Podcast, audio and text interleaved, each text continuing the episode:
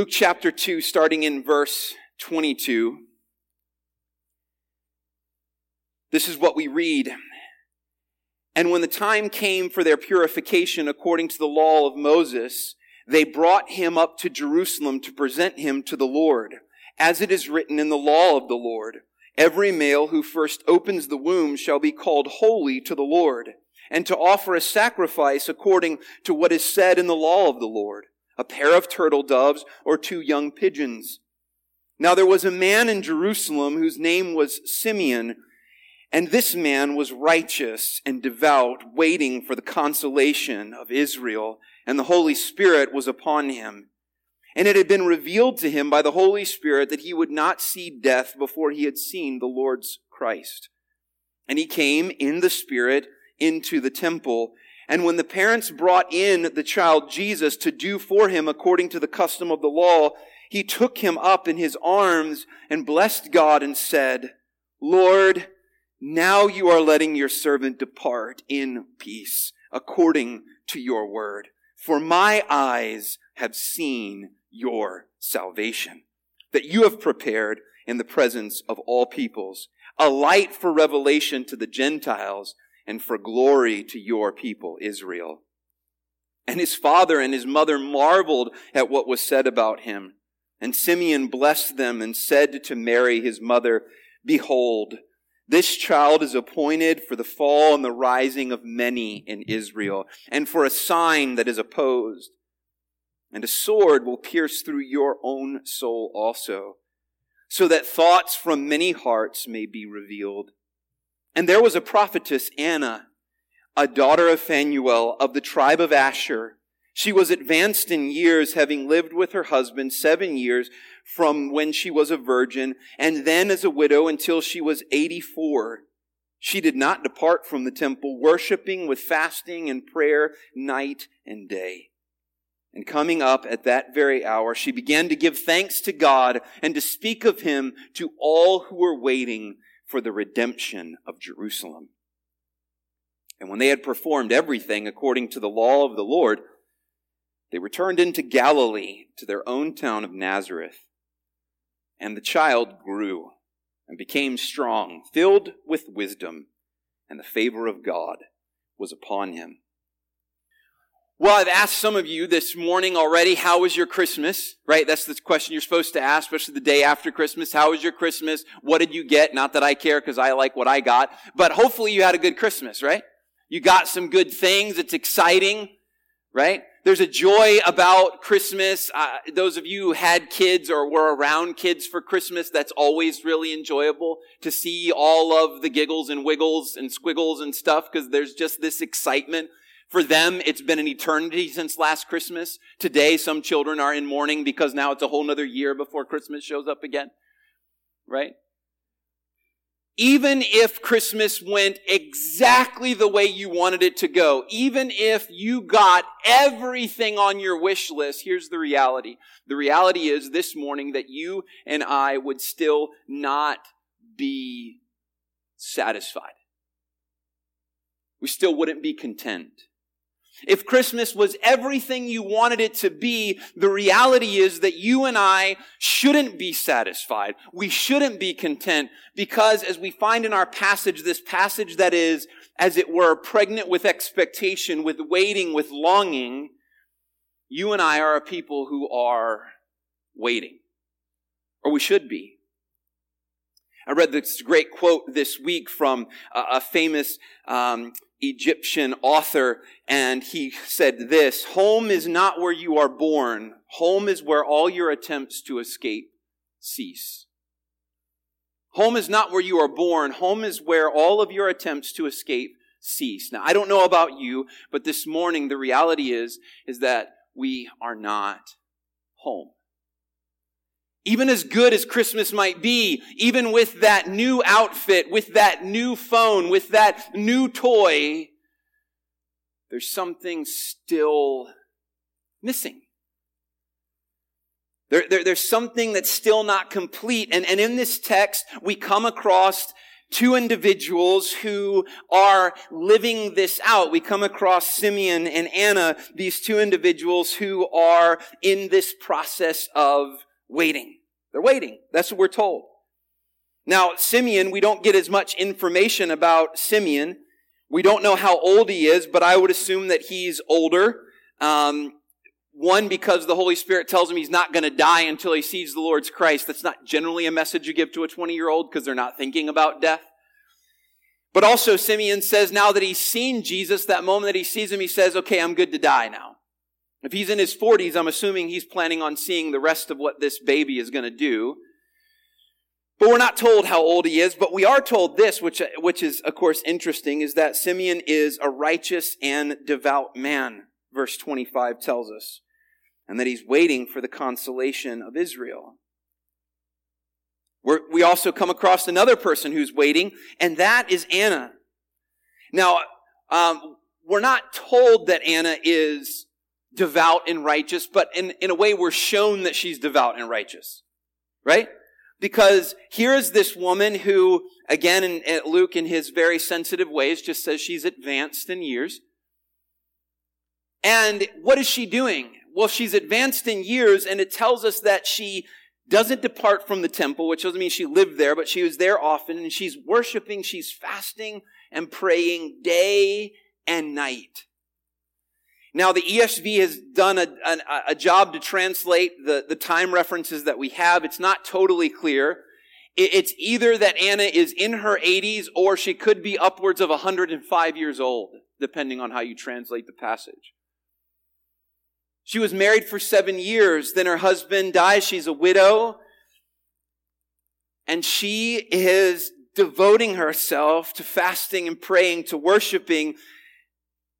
So here we're in, we, we have two people, two, two new people that join in. And I don't know if you've noticed this in our, in our, in our Advent series, but we have two new people who join in with this group of people who are all said to be righteous or blameless, right? It started with, with Zechariah and Elizabeth, who the text tells us were righteous and blameless. And then we have Mary, who displays this great humility and willing to say, Lord, well, whatever you want from me, I'll do. And, and now we have added to that these two. Simeon, who has the Holy Spirit upon him, and Anna, who is committed to worship, to fasting, and prayer. Well, of course, in that mix, we, we then we also have Mary and Joseph, who show up in the temple. Now, we know Simeon is there because the Holy Spirit told him to go. Anna is there, maybe because the Holy Spirit told her to go, or because this is where she spent a lot of her time.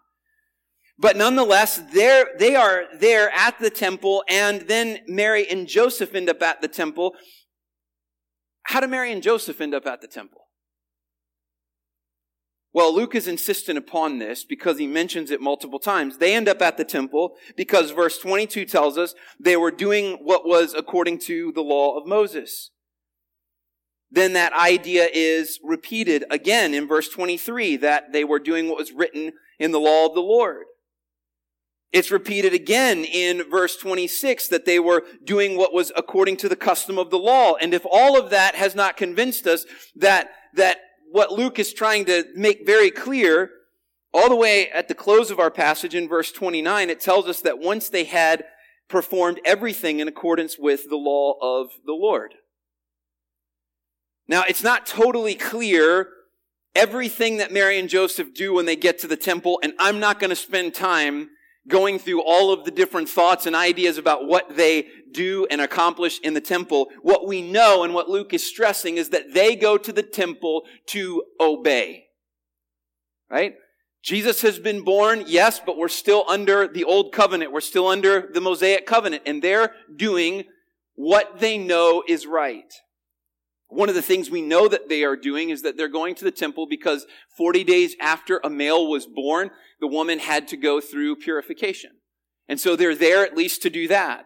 It seems as well that they're there because the firstborn son was, was to be for the Lord and was to be redeemed. It may be as well that they are there to present Jesus to the Lord for service in line with what we see uh, with Samuel in First Samuel. But the focus is this, that Mary and Joseph are obeying. Now, I know that seems incredibly simplistic, but let me, let me stress this. And it's the first thing I want us to think about this morning. As we enter into twenty twenty-two, I want us to be reminded and called to simple obedience. Simple obedience. Now, I use the word simple, and I don't use that word to say easy.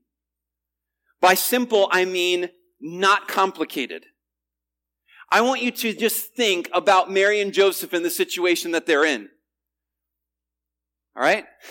They have been called to something that is totally extraordinary. Their lives have changed forever.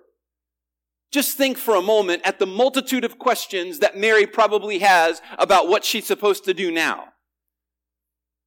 She may be waiting for Gabriel to show back up. Okay, you said I was going to have the baby. It's here. Now what? Joseph may be the same way. Okay, you told me that I was supposed to marry Mary, and I did, and now there's a baby. how, how do we raise Jesus?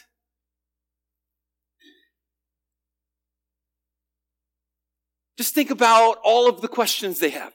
Think about all that is unclear for them. And in the midst of all that is unclear for them and they don't know, what do we see them doing? What does Luke stress for us? What they do is they do what they know is right. They do what's clear. They do, they do what they know the law has commanded. They're walking in simple obedience. That may seem small, but I think it's incredibly significant. In fact, what the passage shows us is that while the Holy Spirit communicates to Simeon to get him to the temple, and the Holy Spirit may have communicated to Anna to get her to the temple, given that she's a prophetess, how does God get Mary and Joseph to the temple where he wants them to be for this divine appointment? Through simple obedience. Through simple obedience. God delights to work through simple obedience. He does not need our obedience. And the reality is, we don't, as it were, need our obedience. Our obedience is not, for those of us in Christ, gaining us any new standing before God. But that doesn't change the fact that what God does, He delights to work through our simple obedience. I don't need to spend a lot of time talking about the confusion that surrounds us as we leave twenty twenty-one. The chaos that it seems the world is in, and our country is in, and our communities are in, and even the church in America seems to be in. There seems to be so much confusion, and, and, and if we sit around and we wait for clarity to figure out every single thing before we do anything, we won't do anything. Can I just remind you, brothers and sisters, do not fail to see the significance of simple obedience. What is that right thing you know to do? It's clear. It's been revealed in God's Word. Don't overlook doing that thing. We've probably all had those projects that grow on us, right? You started it, and maybe you knew when you started it, it was going to be big. Or if you're like me, you started it, and it was just like, I'm going to clean out this closet, and then the next thing you know, every closet in the house is everything pulled out of it. And it's a disaster, and you're standing in the middle of what is absolute chaos, and you're going, I have no idea how I ended up here, and I have no clue how I'm going to get all this clean. And in that moment, you can genuinely be tempted to say, I quit. I quit. We'll just have empty closets, and all of our junk will be out in the living room for the rest of the year. I don't know. Somebody else will clean it up. And if you wait in that moment to figure out what's the one next step I can do that will clean everything all at once, guess what you'll come up with? Nothing. Yeah, so, yes. Call in the junk people and have them. You, you, you won't come up with, what do you have to do? You do the next thing. You just do the next thing. And then after you've done that, guess what you do? You do the next thing. As we go into twenty twenty-two, I just want to call us back to, and I think the Lord wants to call us back to, in this example of Mary and Joseph, the power of just simple obedience.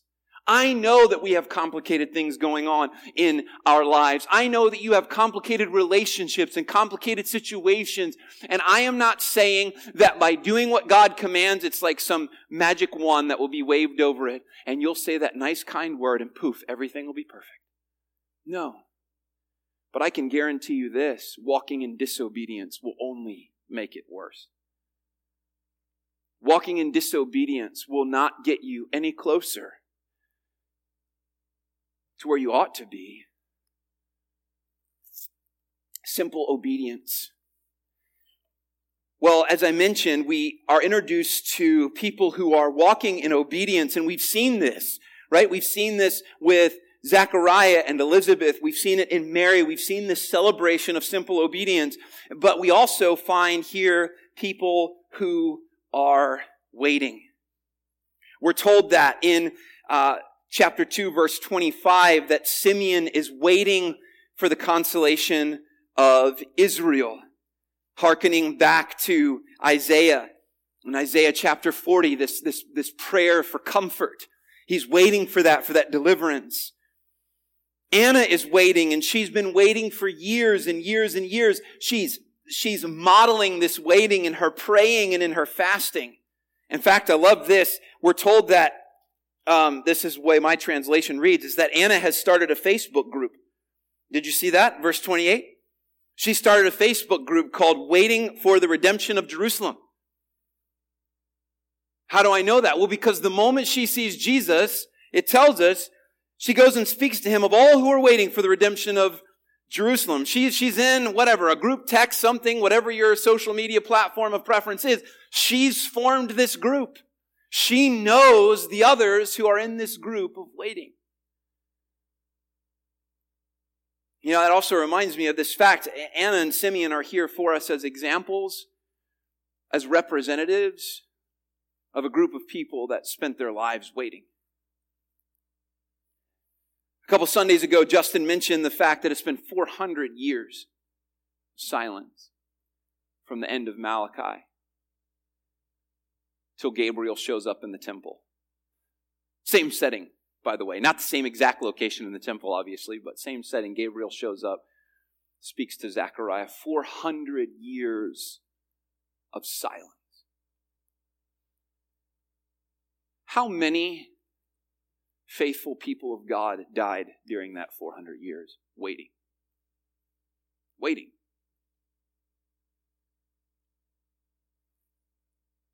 There are echoes in Luke chapter two, or the beginning of Luke, to Exodus, where interestingly enough, we have another four hundred years, probably four hundred thirty years, right, of enslavement, waiting for deliverance. How many Israelites died in Egypt waiting, waiting for a deliverance that they never, never saw?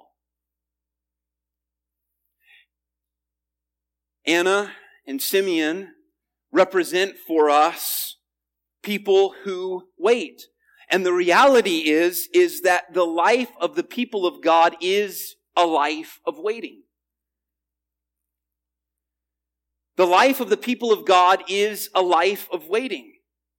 Anna and Simeon had waited. Anna had waited because we have the, the year markers of her, her life. She has waited for at least eighty-four years.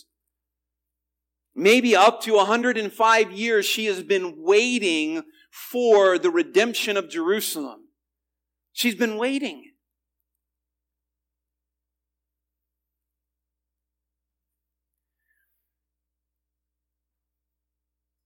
Why does God call us to wait?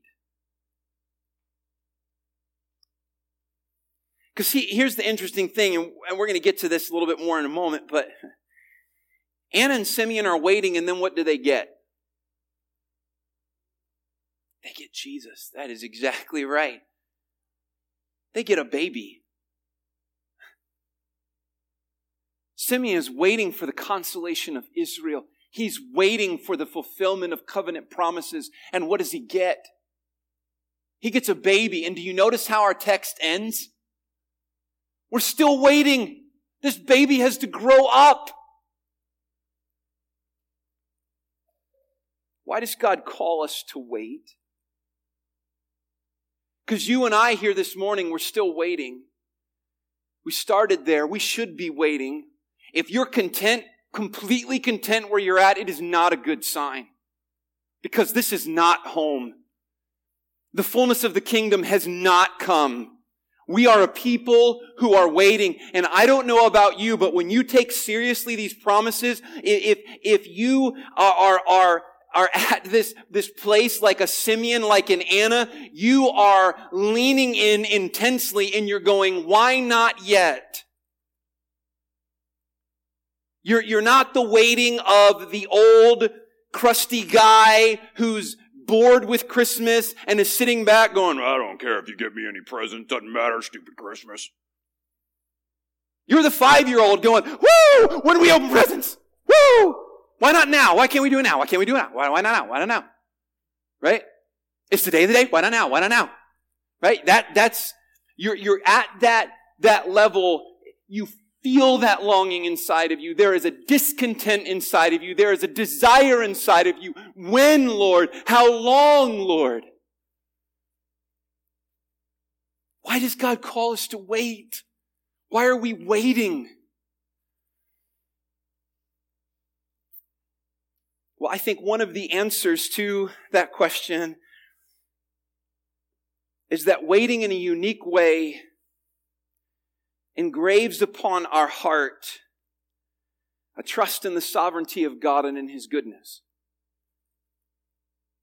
You and I can sit here and we can affirm the sovereignty of God. We can say God is in control of all things. We can sing about it. We can sign a doctrinal statement that says it. We can read theology books about it. And we can affirm, amen, hallelujah, God's sovereign. And it can sit there in our heads as a fact that we believe, but nothing like waiting takes that fact and forces it to be engraved on our hearts. Because waiting, like nothing else, reminds me that I am not the center of the universe. Right? That's why I don't like it. Every time I have to wait, I'm reminded that this whole story is not about me. It's about somebody else. Somebody else is in control. And it's not me. And it makes me, not just in an academic head sense, accept the sovereignty of God. It makes me on the, the right down on the ground, bottom shelf level, accept the sovereignty of God. Somebody else is in control. And it's not me. And here's the reality. If I was in control, I'd be doing things differently. But I'm not in control. Now that's, that's hard enough to swallow. But what else happens when we have to wait? When I have to wait, it doesn't take long before I'm not just complaining about the circumstances. If it's you who's making me wait, I'm complaining about you. Right? If I'm sitting in the doctor's office and the time for my appointment has shown up and it's passed and I'm still sitting in that horrid place called the waiting room. They really need to come up with a different name for that. What do I begin to think in my head? Doctor, he didn't care about me. He's probably back there shopping for a new Rolex. I mean, come on. I can barely afford to pay my copay, and he's back there shopping for a Rolex. He didn't care about us little people. That guy. Seriously. These nurses, they don't care. They're not doing anything. Look at them. She's on her phone. These are terrible people. I can't believe, why do I come here? Right? What, what do I do? I begin to question the character of the people who are causing me to wait.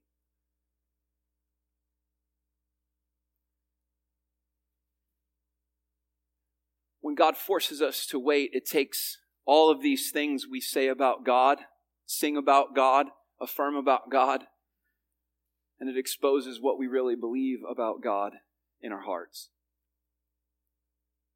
If I walked around this morning and I said, God is good, I don't think a single person in here would be like, no, he's not. We would all say amen to that. We might even add that, you know, res- proper response. He's good all the time. But then God calls me to wait. And what do I find in my heart? I find my heart screaming, God, I'm not sure that you're good. Because if you were good, why would you make me wait for this?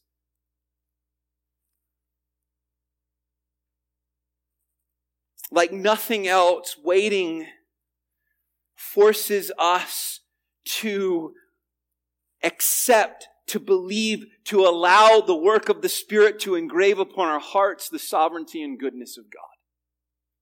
And it's only as we press into that sovereignty and goodness do we find hope in the midst of our waiting.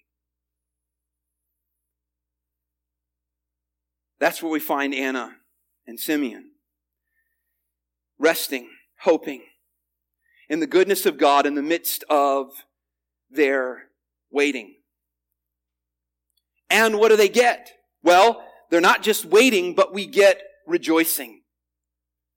Simeon is given to us by Luke as a model Israelite, because we're told in verse twenty-five that he's waiting for the consolation of Israel. He's waiting for the deliverance that only God can bring. Now, a ton could be said about that, because you go back and you read the Old Testament, you want to see when, when people get themselves in big time trouble. It's when they stop waiting and they start trying to help God accomplish his plan. Abraham says, I know what I'll do. I'll take a second wife and I'll speed this thing along. Whoops. That's not, it's not. God doesn't need help accomplishing his plan. The right posture is the posture of waiting. And so there's that word waiting. And then in verse twenty-eight, some of you might panic at this. Some moms might panic at this, especially in America, because this doesn't happen here very often. It just says Simeon took the child, right? If you've lived in a, another country, this happened in Senegal, you just know people are going to take your baby. I mean, it's just going to happen. There's not going to be an, an, an ask. They're just going to take. The word take there, he took him, is actually, it could be translated receive, and there's that idea in it. He's waited for, and now he's receiving what God has provided. So he takes into his arms this baby, and he blesses the Lord. And listen to these profound words. One, he says, listen, now I can die, because what the Holy Spirit had said would happen has happened. Verse thirty, he says, for my eyes have seen your salvation. What has he seen? Who has he seen? He's seen Jesus. These are profound words by Luke as he writes to Theophilus. Right here at the outset, he's making abundantly clear, as clear, well, maybe not as clear, but, you know, John, in, in the beginning, he makes really clear who Jesus is. Well, Luke's doing a pretty good job here to say, listen, if you've seen the baby Jesus, you have seen God's salvation.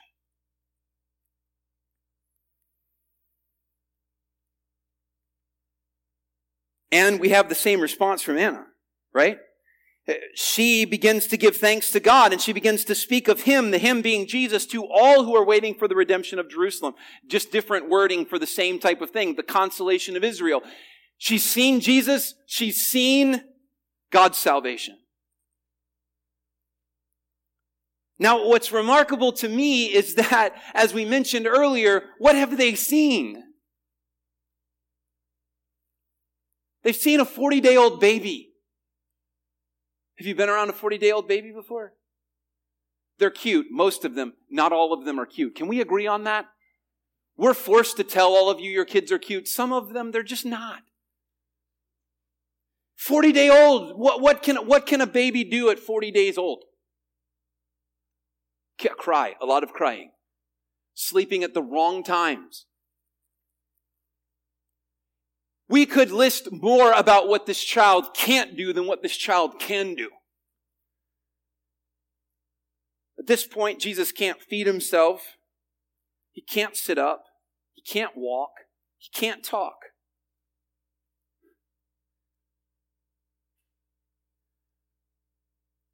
And the Spirit just testifies to Simeon that that's the Lord's salvation right there. That's the Lord's Christ. How much more did Simeon understand? I don't know. I don't know. But guess what? Simeon doesn't wait to rejoice till he's figured it all out. Anna doesn't wait to rejoice till she's figured it all out. The likelihood is that both of these individuals died before Jesus began his public ministry. I would imagine that both of them are dead by the time Jesus shows up in the next instance that we have of Luke, where he's twelve years old and he's there in the temple. I doubt Anna or Simeon were a part of that gathering to hear Jesus talking with the Pharisees, blowing their minds about the things that he's explaining. I don't imagine that they're around for that. They didn't get to see him turn water into wine. They didn't get to hear him teach. They didn't get to see him walk on water or make blind people see. They didn't get to see the transfiguration. They didn't get to see him hanging on the cross and his blood pouring out for the sins of the world, and they didn't get to see his resurrection.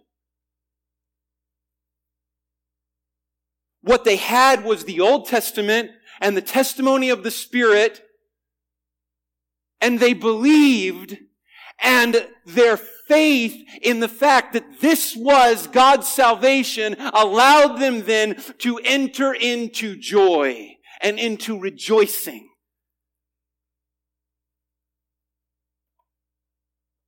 As we enter into twenty twenty-one, I want to call us to obedient waiting.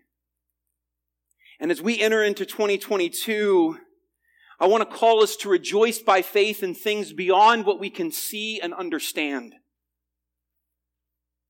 To rejoicing by faith in things beyond what we can see and understand.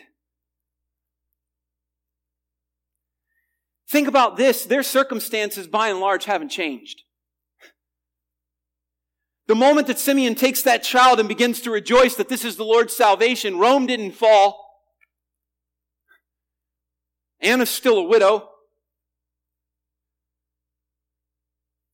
It's right there in the temple. This is probably taking place either in the court of the women or the court of the Gentiles. And in several years from now, what is Jesus going to do in that area? He's going to flip over tables because there's corruption in the temple. I think it's reasonable to imagine that corruption is right there around them as Simeon holds up this child and says, I've seen the Lord's salvation. I can die now.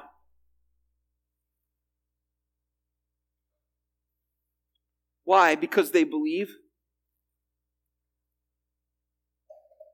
The object of their faith was not in their complete understanding of what was going on and how Jesus would be this Savior. It wasn't in that. It was in Jesus. It was in God. So can I ask you what may be a hard question? And bear with me, because some of you, this might feel a little prickly. As you go into twenty twenty-two, who or what is the object of your faith?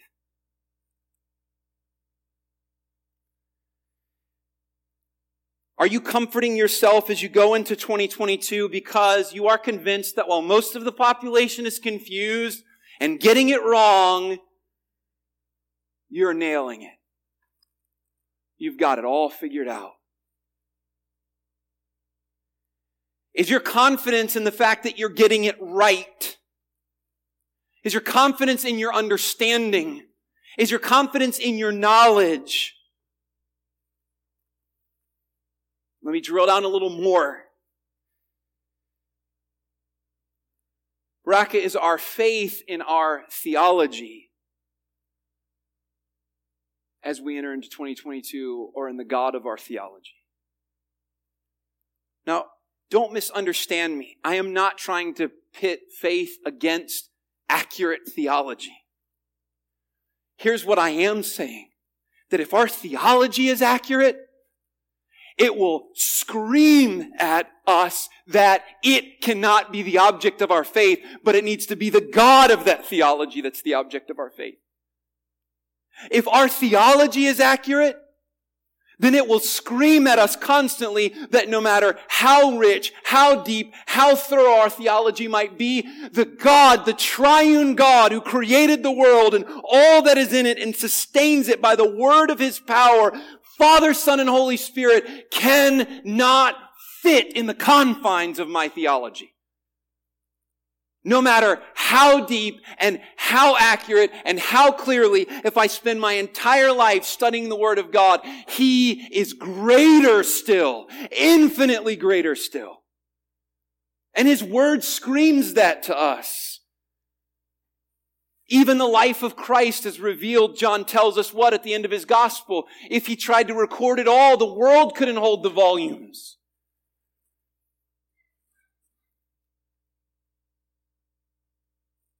When we attempt to put our confidence in our knowledge and in our understanding, it so often results either in pride or in disappointment. Pride because we think we're getting it right and we point our fingers at everybody who's getting it wrong, or disappointment because we launch into twenty twenty-two going, this is what God's going to do, this is how it's all going to work out, and then guess what? It doesn't go that way. And we're frustrated and disappointed because our God hasn't acted in the way we thought He would. We live in a culture that loves information. It loves knowledge. And like so many other good things that God has given, knowledge and information and reason, they're fantastic, but all good things have their limit. We can get stuck in this idea that if I just had a little more information, then I would have peace. If I just got a little more knowledge, then I would be content. Then I would be satisfied. But the satisfaction for Anna and Simeon, their ability to rejoice, did not come in their having a complete understanding about how, how all of this was going to work out. It came in them putting their faith in the Lord Jesus Christ. As we walk in to twenty twenty-two, I just challenge you, I encourage you, place your faith in the Lord Jesus Christ. I, as I thought about this, I thought back to uh, several sermons ago. I showed that video of the little girl who got tickets to Disney World for her birthday. I don't know if you remember that. And she's so overwhelmed with the joy in that moment that she's trying to figure out, like, process it. What does this mean? Oh my goodness, Disney World and its its craziness, right? The moment her parents tell her that they're going to Disney World, she begins to rejoice. She doesn't say, I'll be happy when we get there. I'll, I'll believe it when I see it. She doesn't begin quizzing her parents. Wait a second. Before I start rejoicing, let me see your bank statements. I want to make sure you've actually purchased these tickets. And uh, I'd like to see um, your spreadsheet with your budget on it to see whether we can afford these tickets. I'd like to know exactly when we're getting there and what mode of transportation we're taking. What will we be eating? What's our itinerary look like? I just want to make sure that I've got it all figured out, because I am not going to get excited till I've got all the details. What does she do? She rejoices. Why?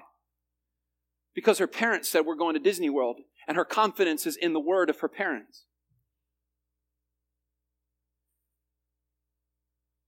She doesn't need to understand it all. Why? Because her confidence is in what her parents have said. I know some of you this morning, you may be thinking like I thought when I read this passage initially and began studying it. I went, yes, yeah, Simeon could wait. He got a word from the Holy Spirit that he wasn't going to die till he saw Jesus. I could wait if I got a word from the, oh, wait a second. Hold on a second. I don't just have a word from the Holy Spirit.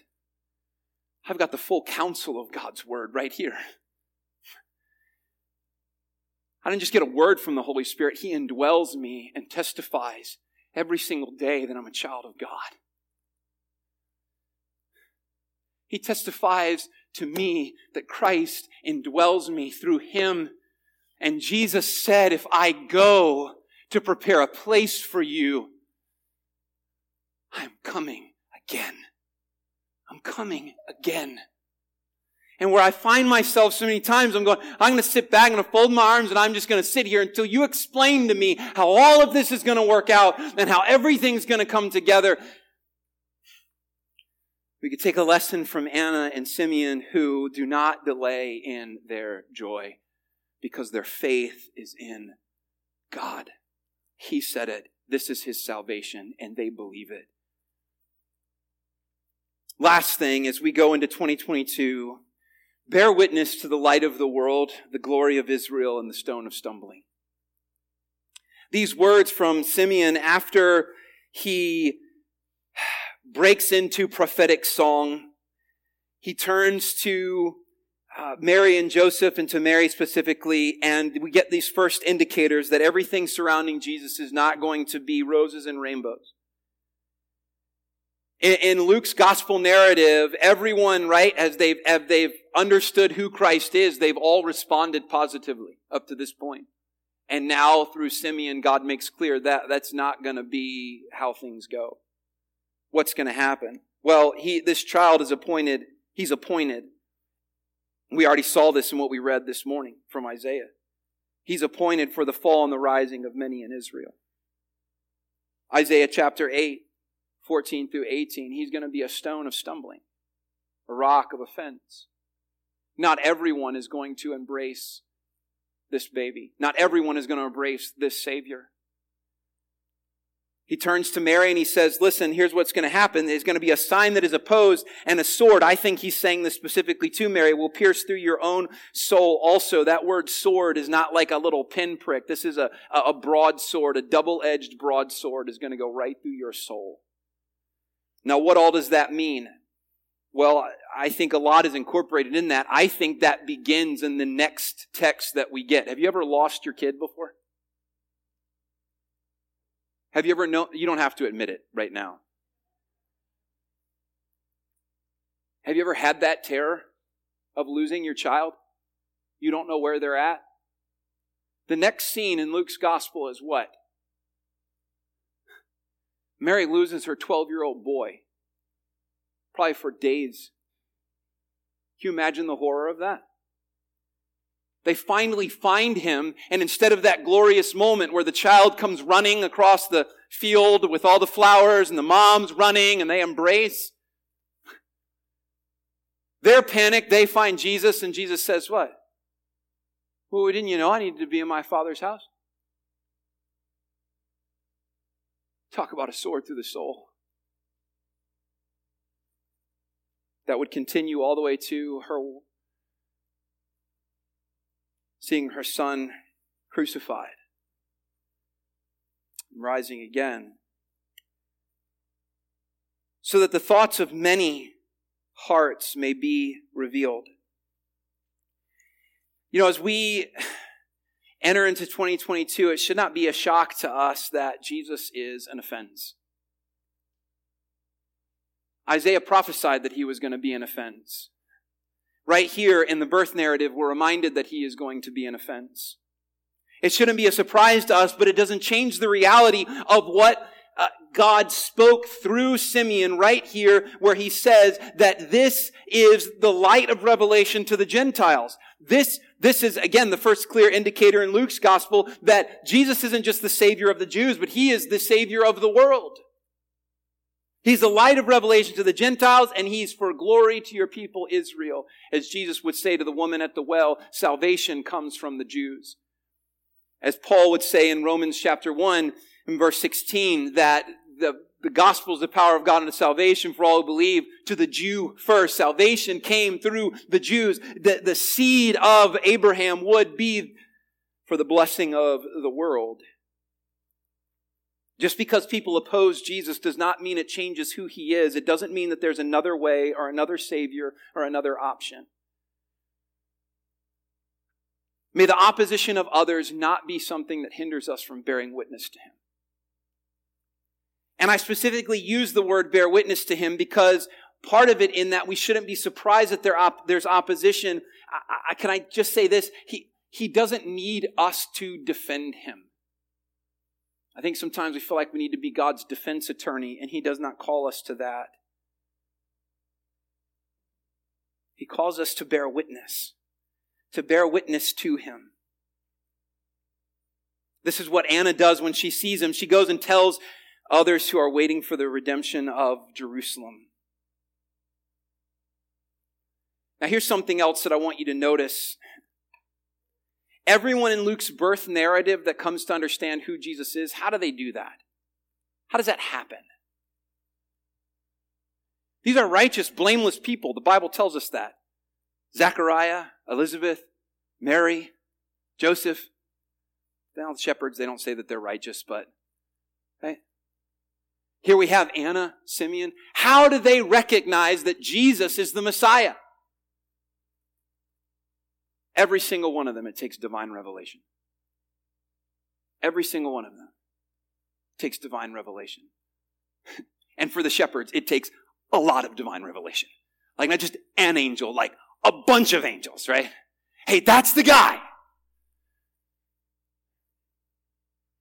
Isn't it the same for us today? We, we go and we bear witness, and we know that if people are going to come to understand who Christ really is, it is going to happen through divine revelation. But here's the thing. Listen to me, Braca. Here's the thing. I know we read these accounts and we go, man, there's angels appearing, and there's myriads of angels appearing, and there's the Holy Spirit giving word to people. God is working in these divine appointments so that people come to an understanding of who Jesus is, and all that stuff is amazing, and we read about it. But listen to me. It's still happening today.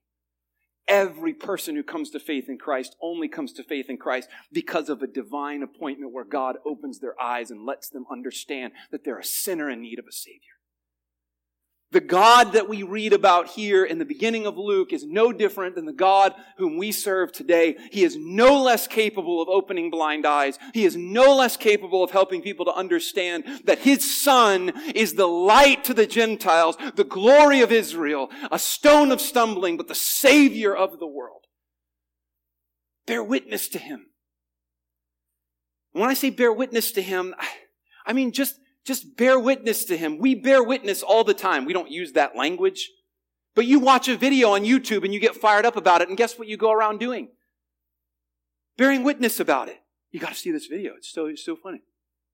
You see something on TikTok, and what do you do? You bear witness about it. You read an article, and what do you do? You bear witness about it. Somebody says, hey, what did you do this weekend? Man, I watched this TikTok video. It's hilarious. You got to watch it. Right? Without a thought, you bear witness to it. So the next time somebody says, hey, what did you do this weekend? Don't do a big swerve around the fact that you went to church on Sunday. And you heard the word of God preached. And your heart was encouraged because you were reminded that while you're waiting, there's a Savior that's coming. And all of his words are good and faithful and true. Bear witness to him. How was your Christmas? You know, my Christmas was really good, and it didn't come in just the gifts that I got, but it reminded me of the Savior who came and the fact that my faith is in him. Bear witness. Bear witness. And if they reject it, no shocker. We knew that was going to happen. Bear witness. Why? Because you believe that the God who is at work here on these pages, orchestrating these divine appointments, is still doing the same. And glory be to him. He has written you and me into his story. And he has a role for us to play to bear witness to this great Savior. So in twenty twenty-two, may we wait obediently. May we rejoice in things we have yet to see and understand, and may we bear witness to Christ. Let's pray together. Father, I ask that you would indeed take this text and you would cause us to eat it, to digest it, to take it all the way down into us, and that it would fuel our faith, that we would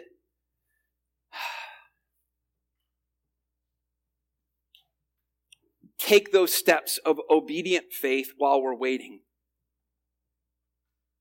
That we would rejoice now in things that we have yet to fully, that we've yet to see or fully understand. That, that we would be a, a, a church family that is constantly and consistently bearing witness, not in some forced religious sense, but in, in a, a, a natural sense that, that we're, we're bearing witness to the most important part of our lives, to the thing that is the center of our lives, the person who's the center of our lives, the Lord Jesus Christ. Thank you, Father, for sending your Son. Thank you, Lord Jesus, for coming. Thank you that you understand what it means to wait as you put on flesh and entered into time and space.